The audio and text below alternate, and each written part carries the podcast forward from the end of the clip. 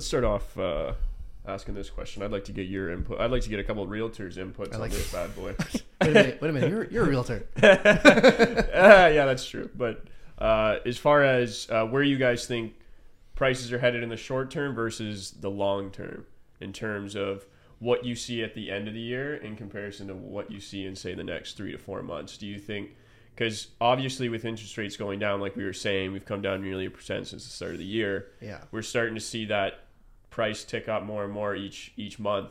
Do you think that trend continues until you know, like the the midpoint of the the summer, and then you kind of see that drop off, or do you think we're kind of in a That's the full-blown typical recovery? trend. That's the typical trend. Yeah. Now, whether we'll follow the typical trend this year is kind of a crapshoot. yeah, Um, what you're gonna see happen that we haven't been seeing in the last six to nine months is you're gonna see bidding wars happen again Mm-hmm. going into the spring here, and that doesn't mean because mm-hmm. prices are gonna go so wildly out of control that everyone's gonna be in a bidding war. It's because once things start to settle out. Mm. Once these interest rates have started to come back down, people will start to employ that strategy of underpricing again yeah, and that's typically a move that people do when they want to sell faster and cleaner mm-hmm. right because if you price your property at its market value it's going to take you longer to sell it yeah, and you're likely going to end up with an offer with a lot of conditions yeah,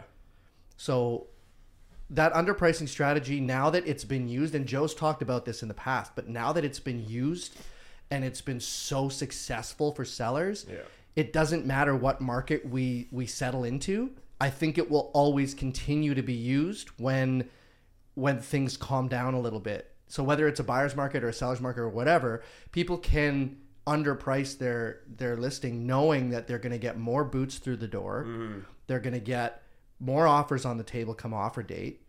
Um, and likely at least a few of those offers are going to be clean offers where there's like less conditions and, and you're not going to see those house to sell conditions and yeah, um, but that doesn't mean these houses are going to sell for crazy amounts of money Yeah. either yeah, right so i don't think i think to your question i think going into the spring yeah we're going to see the the average sale price tick up a little bit here through through the year um, but i don't think consumer confidence is at a level right now with the way the world is yeah. that the prices are going to get out of control. Even though Windsor has a lot of development happening, we have a lot of big corporations and and and factories and things being built here.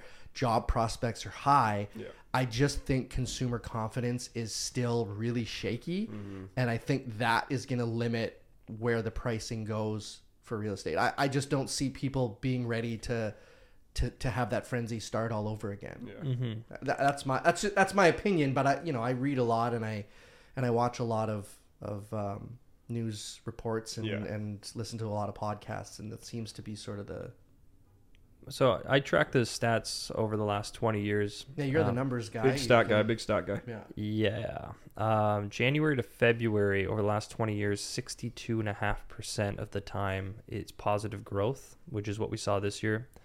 Uh, February to March, 75% of the time is positive growth. Once you get to March, April, April to May, 81% of the time over the last 20 years, we've seen positive growth and averaging March to April, 3.75% growth and 1.23 from May to June or April to May. But once you get to May to June, only 50% of the time have we seen positive growth. So it's kind of a coin toss once you get to that May to June.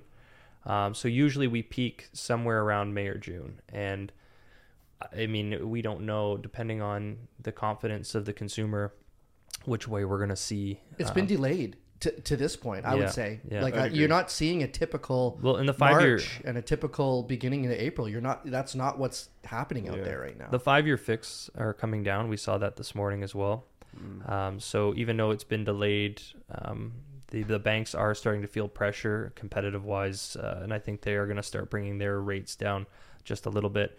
Now it's funny once you get to June, July, fifty six percent of the time we've seen a negative drop. Um, going into the summer, and I think this is just everybody's gone through that spring rush, and there is more focus on vacations, warmer weather, barbecues on the weekends, and things. So, um, the biggest drop is usually that August to September Labor Day weekend into back to school. 81% of the time over the last 20 years, we've seen a negative drop as much as an average of 2.63%. Um, but long term, looking at what our city was doing, um, our city for the last 16 years has averaged a 7.6% growth on average. Obviously, the last few years have a lot to do with bringing that average up. Um, but if we were to just look at the years prior to the pandemic, so say 2016 to 2019, um, we averaged 14% growth on the average sale price of a home. So what you see here is more of that infrastructure and expansion in Yeah. the city. A lot more um, people are starting to move here because the years prior to that, if I were to Mhm. just go 2010, right after the last recession, like four percent. until 2015 we averaged 4.11 which is more of an average real estate market the only reason we've ended up at 7.6 over the last 16 years is because of the last 5 or 6 Yeah, years yeah. but the pandemic inflationary years 2020 2021 and 2022 or even if you just go 2020 and 2021 we were averaging 28% growth which is we don't even I don't even consider these numbers when I'm and when I'm running. Right. I, I want to see what was our city doing before the inflation? What was our city doing before the pandemic? And the confidence in our city from that 2016 to 2019 was 14% growth. And this may be something we can expect on the other side um, coming out over the next few years because of the amount of jobs and um, buyers coming to a market it's already So if you look low. at where our average sale price is trending right now on that chart, and I know you can't see it if you're listening or watching this right now, but um, we're we're really quite in line almost with like a 2021 no, probably like November a- end of year 2021 yeah, we're like almost dead on late 2021 pricing. We are only two hundred dollars off the average sale price of November twenty twenty one. Right. So twenty twenty two is just a wash. And 2022 should be a wash because that January to May Yeah. of 2022 was insane. Yeah. It just didn't Mhm. make sense. Nobody was really following any uh, trends that were realistic. They were Yeah. just buying in a frenzy because the market looked like it was running away with itself. And it every year people thought, well, maybe it'll get better this year, and it just got worse and worse and worse. And then I think um, as soon as they started raising those interest rates, everything fell off a cliff. But when people say like, "Oh, the market's crashed" or "the market's tanking" or this or that, it's not, and it hasn't. And the only thing that really happened was we lost those artificial gains that you saw through November of 2021 and May or June of 2022. We just lost those gains. Many people don't know, but we're actually up almost nineteen percent on average sale price since December. Uh, everybody thinks we're still in this like deep um, recession in the real estate market. We did see a, a very, very severe decline of 38, 39% from the peak of March all the way down to December. But since December, we're actually back up 19%. Um, last month ended at 571, and we haven't seen numbers like that since July of 20, 2022. Now, if the month were to end today in April, we are down to 565, but the we are going to see that number increase. The reason is obviously the month's not over yet, and a lot of larger listings with pools and whatnot are holding off and are holding off to the end of April. So, Right. and because of Easter weekend, many people didn't list the week before. Um, so a lot of the houses that did list might be the ones that aren't worried, um, that have maybe lower average sale prices that are just busy in general. But your higher priced homes are going to be holding off for the second half of April. So the second half of April will probably spike this number up. I don't think our growth is done yet. I think we'll probably see growth at least till May.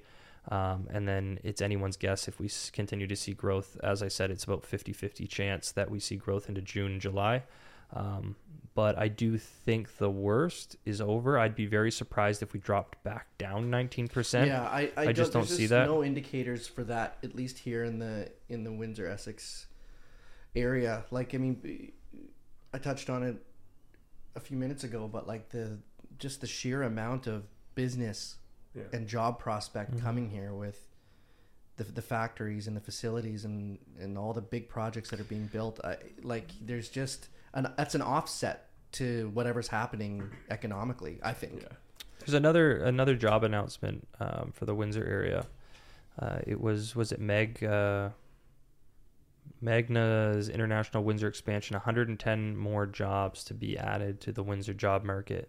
Um, so that's nice.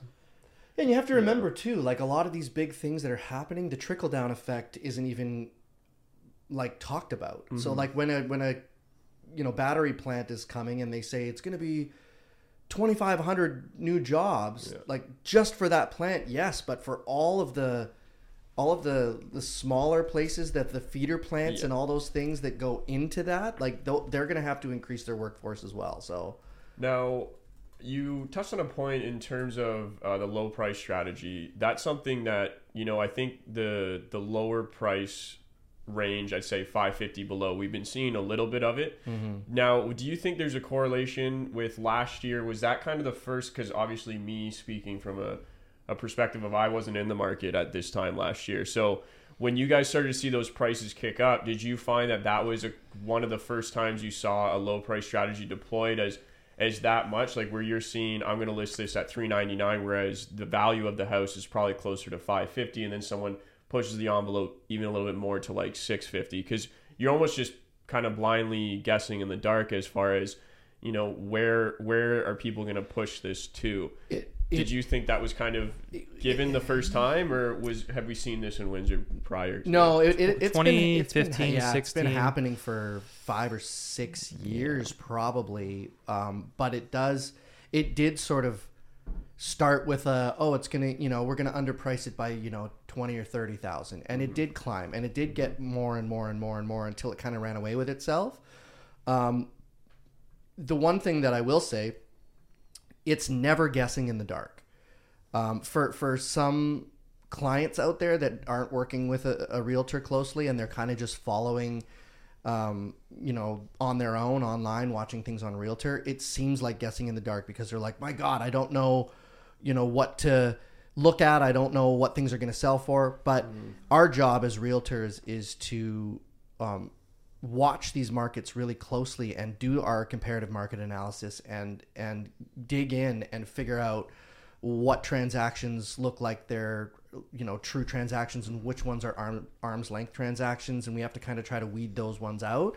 And then we can come to a value. So when a client is working with us and they say i really like this house and it's listed for 599 and i can look at that house now and in five seconds in my brain i can say well that house is worth 799 Yeah. all day long because i know what the area is you know pulling for prices. And i know how that house compares to you know five or six or seven other houses in the area that have sold recently.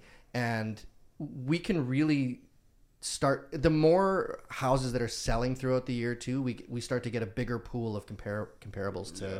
to draw from so we never want to go in and try to like just throw numbers at things and there are some people out there who do it just to win Yeah. um, that was what i was well, more but, but our jo- referencing, but our job is not to do that for our clients. even Our job listings even make listings sure right that- now like i have to tell my clients that you're you're the trendsetter for this next spring market because right now the data is still very limited there's not a lot of data to support what house prices are right now um, everything that's sold in january february is not a clear indication of what's going to sell in march april may um, and so now that we're coming into April, May, I really have maybe four weeks to go off of on comparables. And if Right. there's not a house that's comparable, then we're going to be the ones setting that comparable for the next person. So then, what's important is the is the numbers game and the things that that that we're looking at here. Where if I don't have a comparable to draw from because there hasn't been an active comparable in the last sixty days, let's say, yeah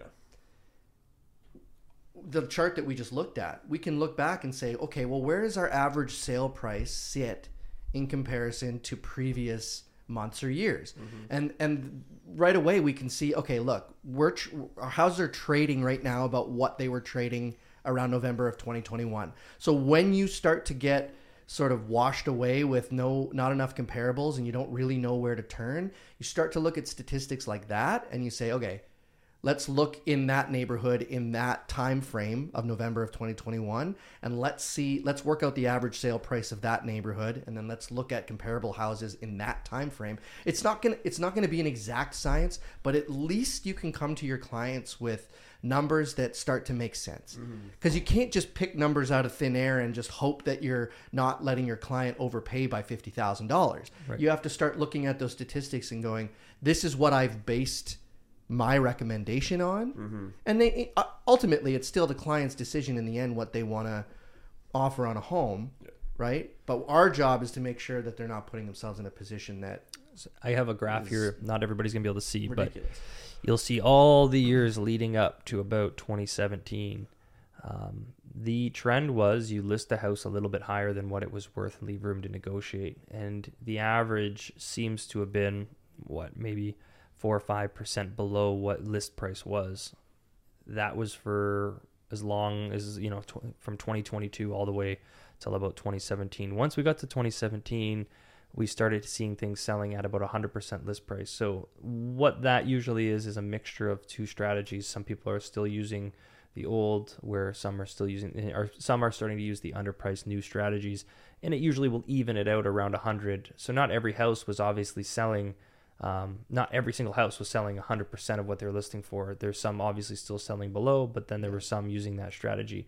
And then you can see how that strategy has just taken over. And in 2020, one, it had hit a peak of 27% above list price.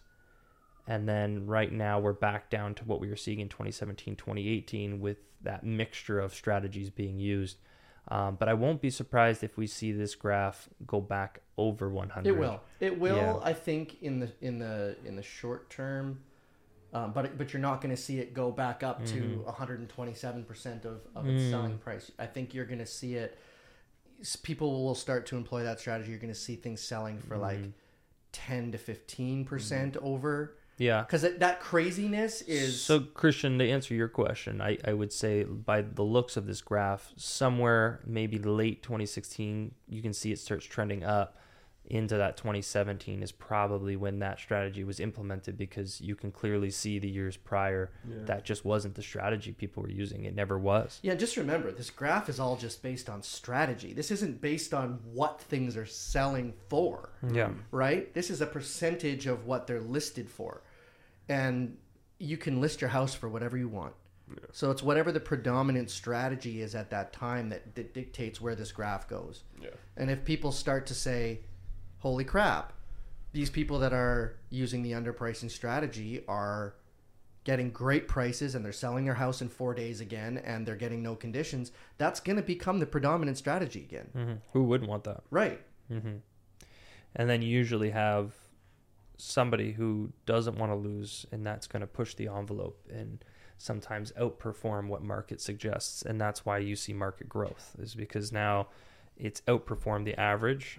So now that becomes another comparable, and then the next person wants to outperform that average, and that becomes, and then you see growth.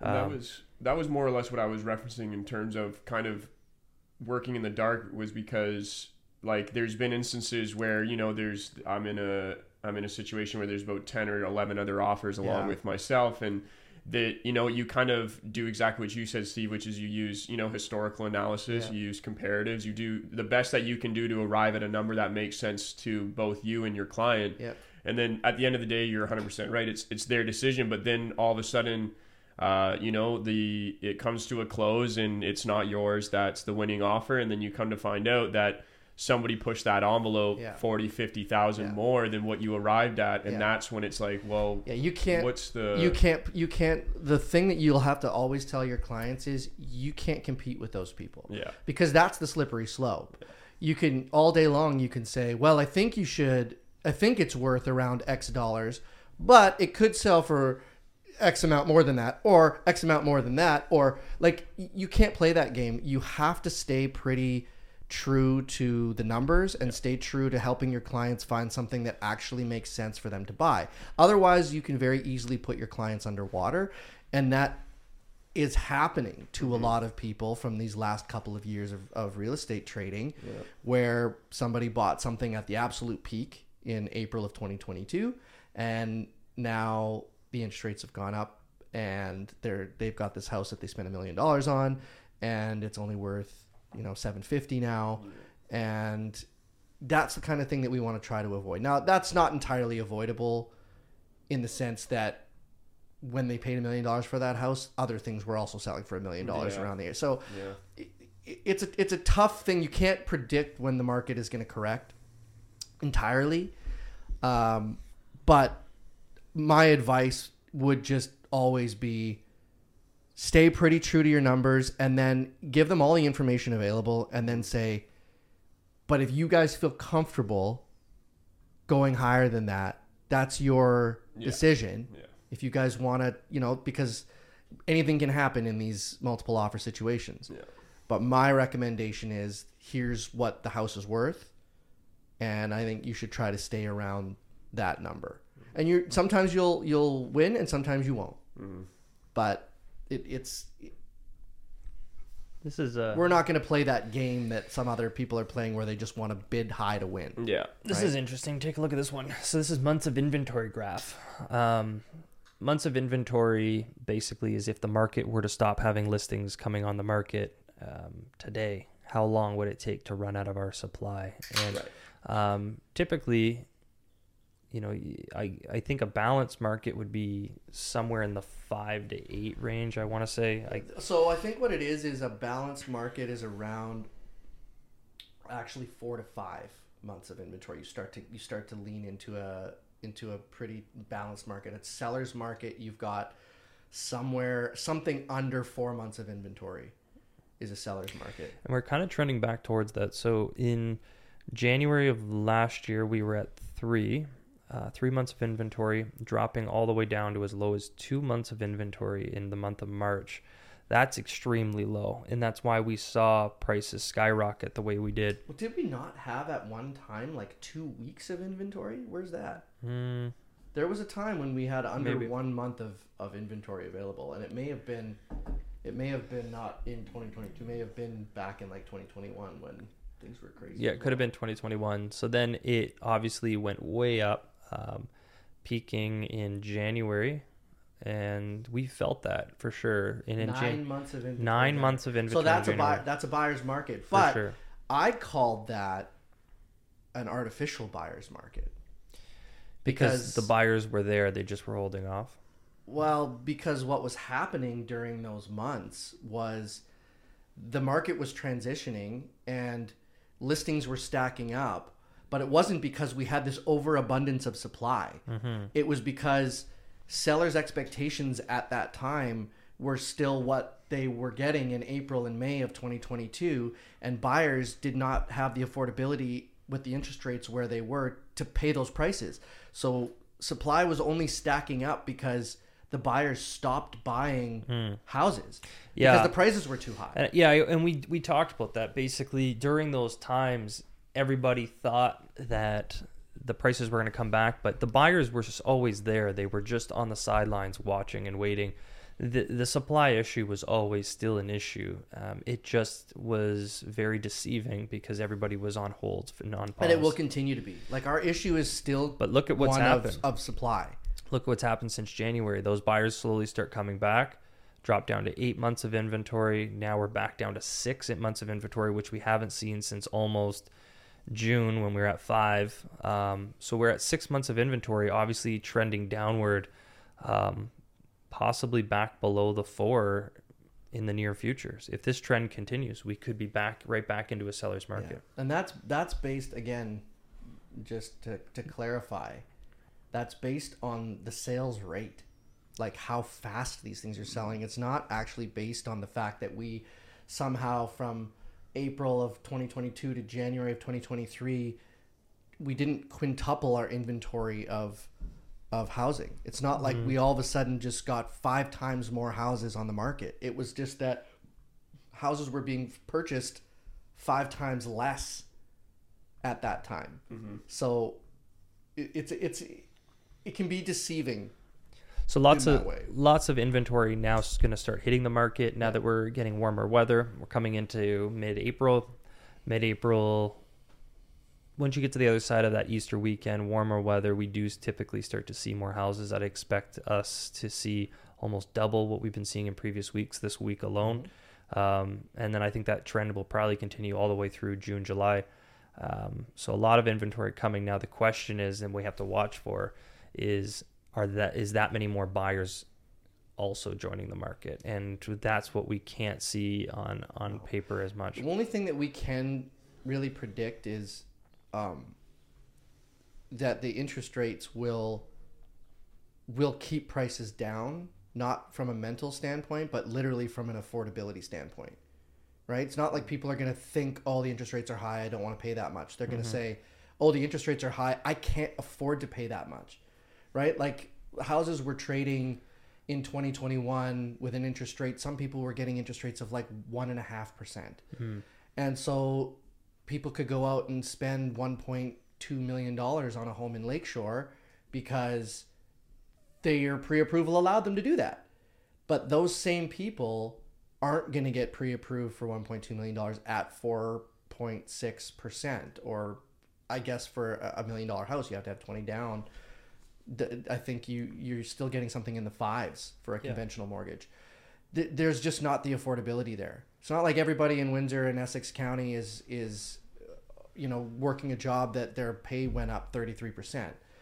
So prices will be kept more consistently down as the interest rates have leveled off around this four and a half to five point two five percent. I just don't think you can see prices run away with themselves when people don't have the pre-approvals and they don't have the affordability to spend that. Yeah, that makes sense. It will hit a ceiling eventually, Right. Um, and then maybe slowly, slowly grow from there. Yeah. Um, with norm normal inflation, With wages and, normal inflation, and yeah. exactly. Um, yeah, so obviously now that we're coming into the spring market, uh, everyone's getting their backyard spring cleaning together. Uh, we just sent the mailer out to our clients to help them get their spring cleaning um, done. But pools, obviously, big one. A lot of your houses with pools are going to start to hit the market in the coming weeks, um, and I'm I'm feeling optimistic as far as the next six months compared to the last six. I do think we're probably out of the worst, um, pending no other further issues. But I guess we'll have to wait and see. Yeah. Yeah. It'll be an interesting rest of the year. I think it's Yeah. been a very interesting start to the year. Yeah, Sure has. Sure has. it's a grind. It's a Yeah. grind for for clients. It's a grind for us as Yeah. you know buyers agents. A lot of the time, it's um, it's a right now. It's a lot of waiting for any homes in in clients' searches to to really hit the market and come up because it's been so sparse. yeah, We've seen some of the slowest days in the last month here of of um, new listings hitting the market. I, I, I especially for March, April. Like Mhm. we're used to seeing the spring kind of come in with a bang, and it it hasn't yet. So Well, I won. Uh, I think we're gonna aim to do another one of these by the end of this week on Thursday or Friday. So come Thursday or Friday, we'll do a follow up to see what sales came in over Easter weekend and how things are now progressing into the week after Easter. especially since the weather is really turning now, and we're Especially, getting yeah, you know week, into yeah, the yeah. the seventies and eighties even Yeah. come come Yeah. the end of the week. All right, we'll end it there today, um, and we'll we'll update everybody by the end of the week on how things are looking. Peace.